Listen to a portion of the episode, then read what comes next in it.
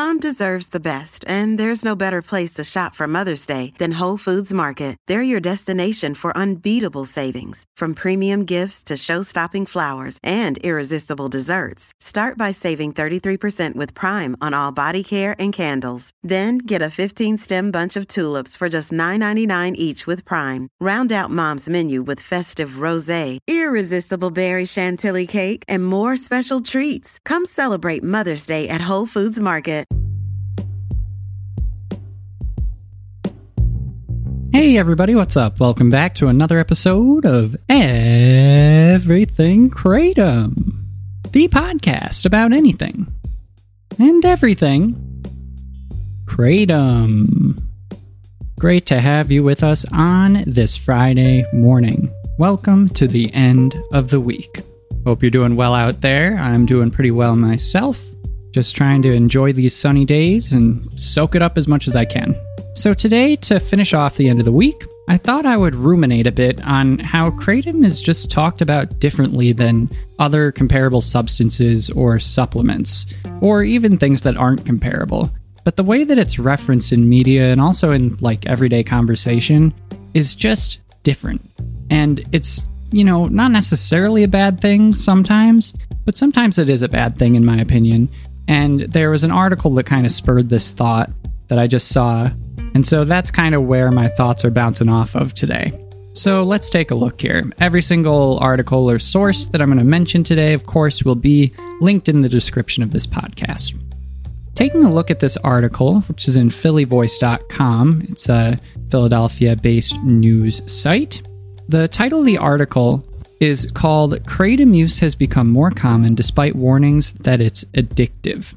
It then goes on to say in the subheading that it's actually kind of cracks me up. It says the drug has been touted as a treatment to opioid withdrawal symptoms, but many people use it to get high. In Pennsylvania, lawmakers are seeking to ban sales to minors. So they're already, you know, they're setting this narrative, that's for sure, right? I mean, if you say, you know, it's been touted as a treatment for this thing, but, you know, a lot of people are just getting high off it.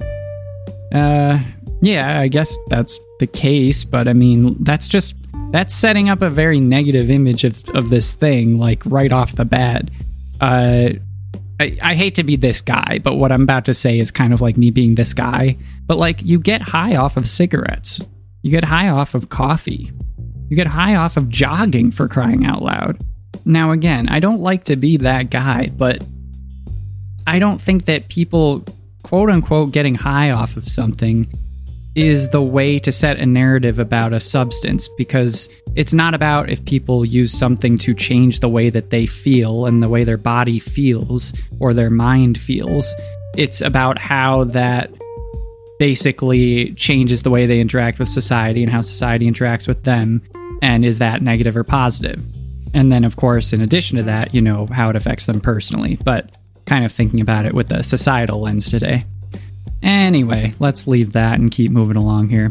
So after it says that, it kind of gets into why the article's being written. And it's being written prompted by this bill that passed the House in Pennsylvania this week. And the bill is kind of like a Kratom Consumer Protection Act. It limits the sale of Kratom to anyone under 18.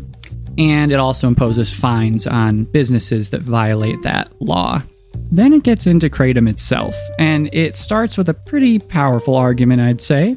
It says, in a small doses, Kratom's like a stimulant, you know, the same stereotypical description of Kratom in larger doses. It acts like an opiate, with a relaxing euphoric high, reminiscent of opium or heroin. I'm going to stop you right there and say, I don't know.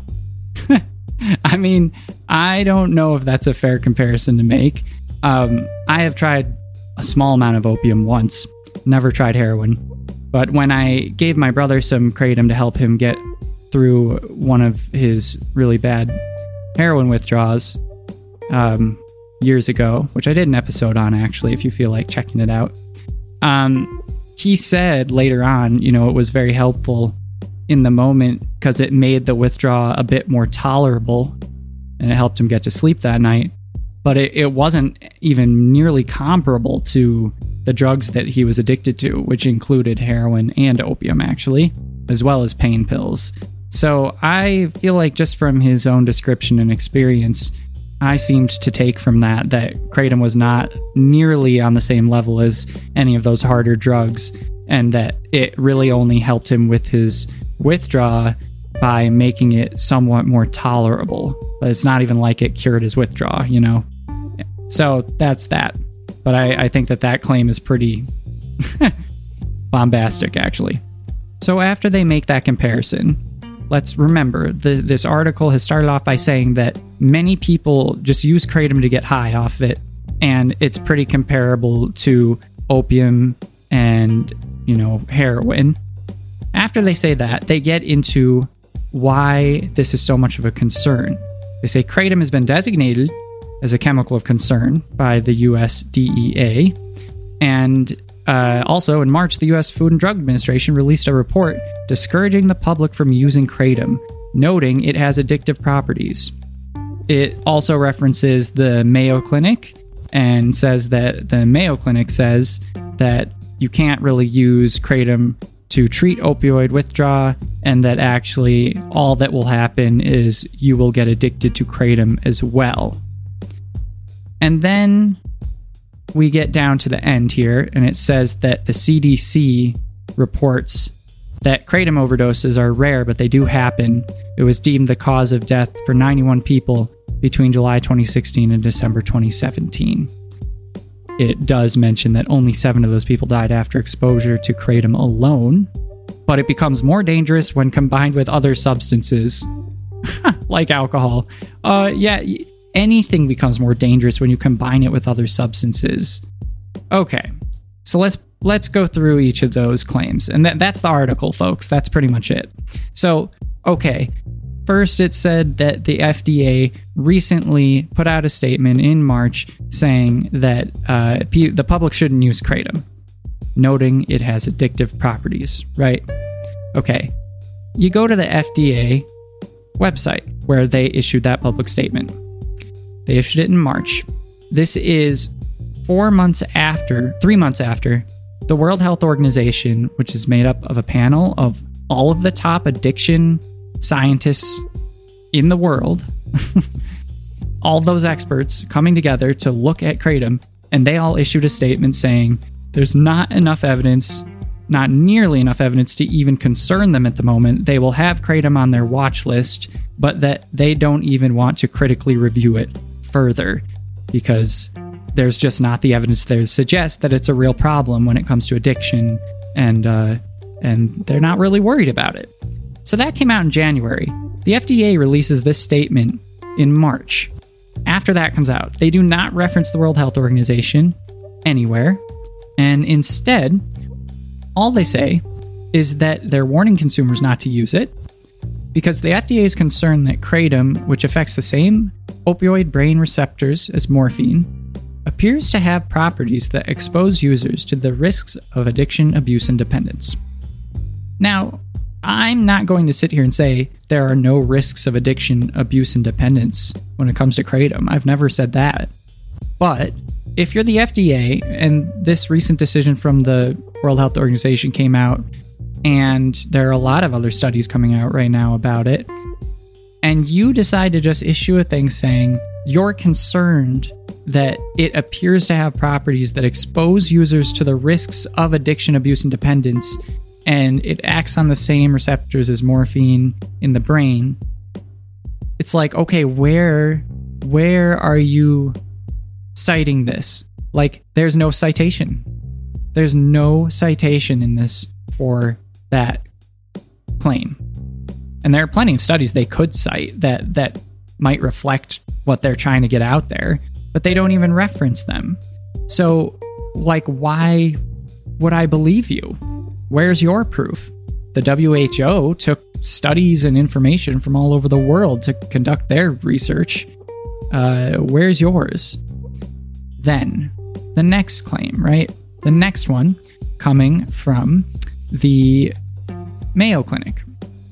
The Mayo Clinic, their webpage hasn't been updated since 2019, so it's 3 years old. A lot of data has come out since then. And what they say is almost kind of childish in my opinion. It's kind of funny because they say research shows little promise. At one time, some researchers believed that Kratom might be a safe alternative to opioids and other prescription pain medications. However, studies on the effects of Kratom have identified many safety concerns and no clear benefits. No clear benefits. That is such BS, it's ridiculous. That is ridiculous. I mean, you can make the claim that it doesn't help with opioid withdrawal, and I'll listen, but to say there are no clear benefits and many safety concerns, that is just, it's like, can you just like please point me in the direction of every single study on earth and tell me none of them have shown any clear benefits? Are you kidding me? And then it goes down and it says that people die from it, it's dangerous.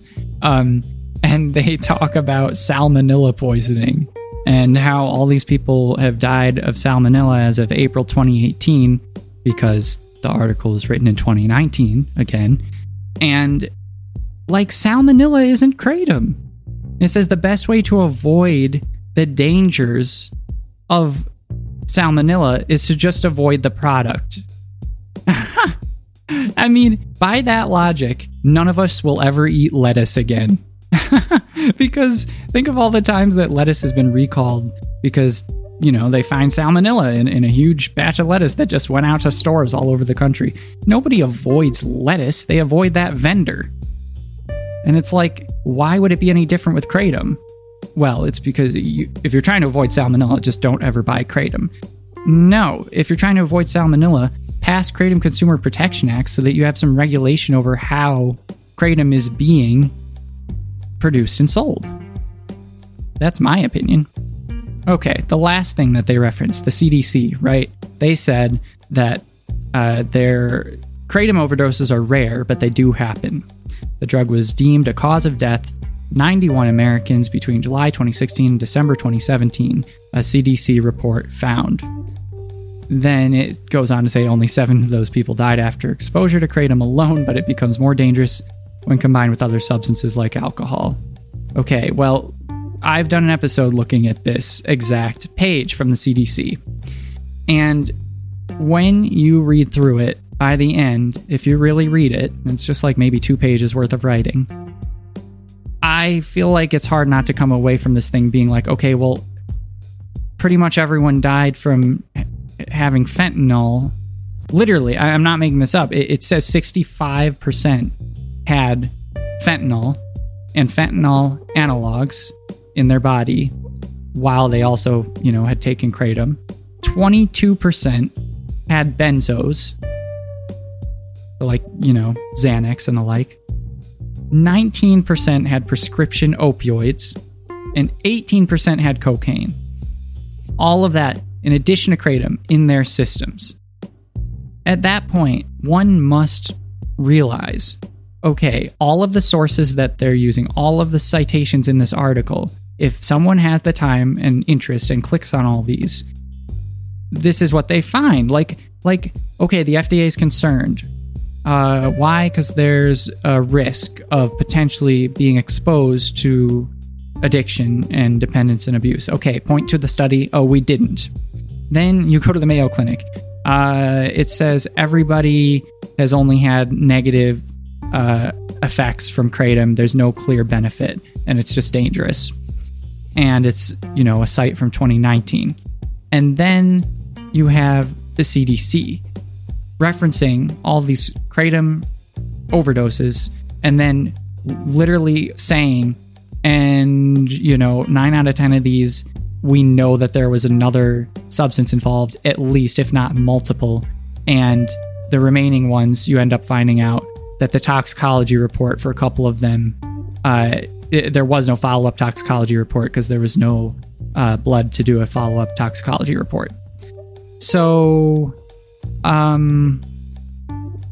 don't know, like, why would you, everybody's saying Kratom is risky, it's dangerous, there's a lot of unknowns, and then you don't cite anything that's relevant. Oh man, This has been really a ranting day, I guess, but sorry about that. But it's like, come on, just write an article that's legit. And also, how is it that the FDA, the CDC, the Mayo Clinic, all of these different places, none of them reference the World Health Organization? None of them. If you go to their other web pages about other things, like COVID, for instance, and I'm not getting into any arguments about COVID here with anybody, I'm just saying, if you go to their website and you look at it, they all reference the World Health Organization. But it's like, but the World Health Organization doesn't know anything about substances. Anyway, I'm going to cool down here. We'll come back next week with a fresh mind. And we'll just let this article go away. Let it blow into the wind. Whew. Breathe in, breathe out. All right, everybody. Have a great rest of your day today and have a wonderful weekend. And we will be back on Monday. Take it easy. Bye-bye.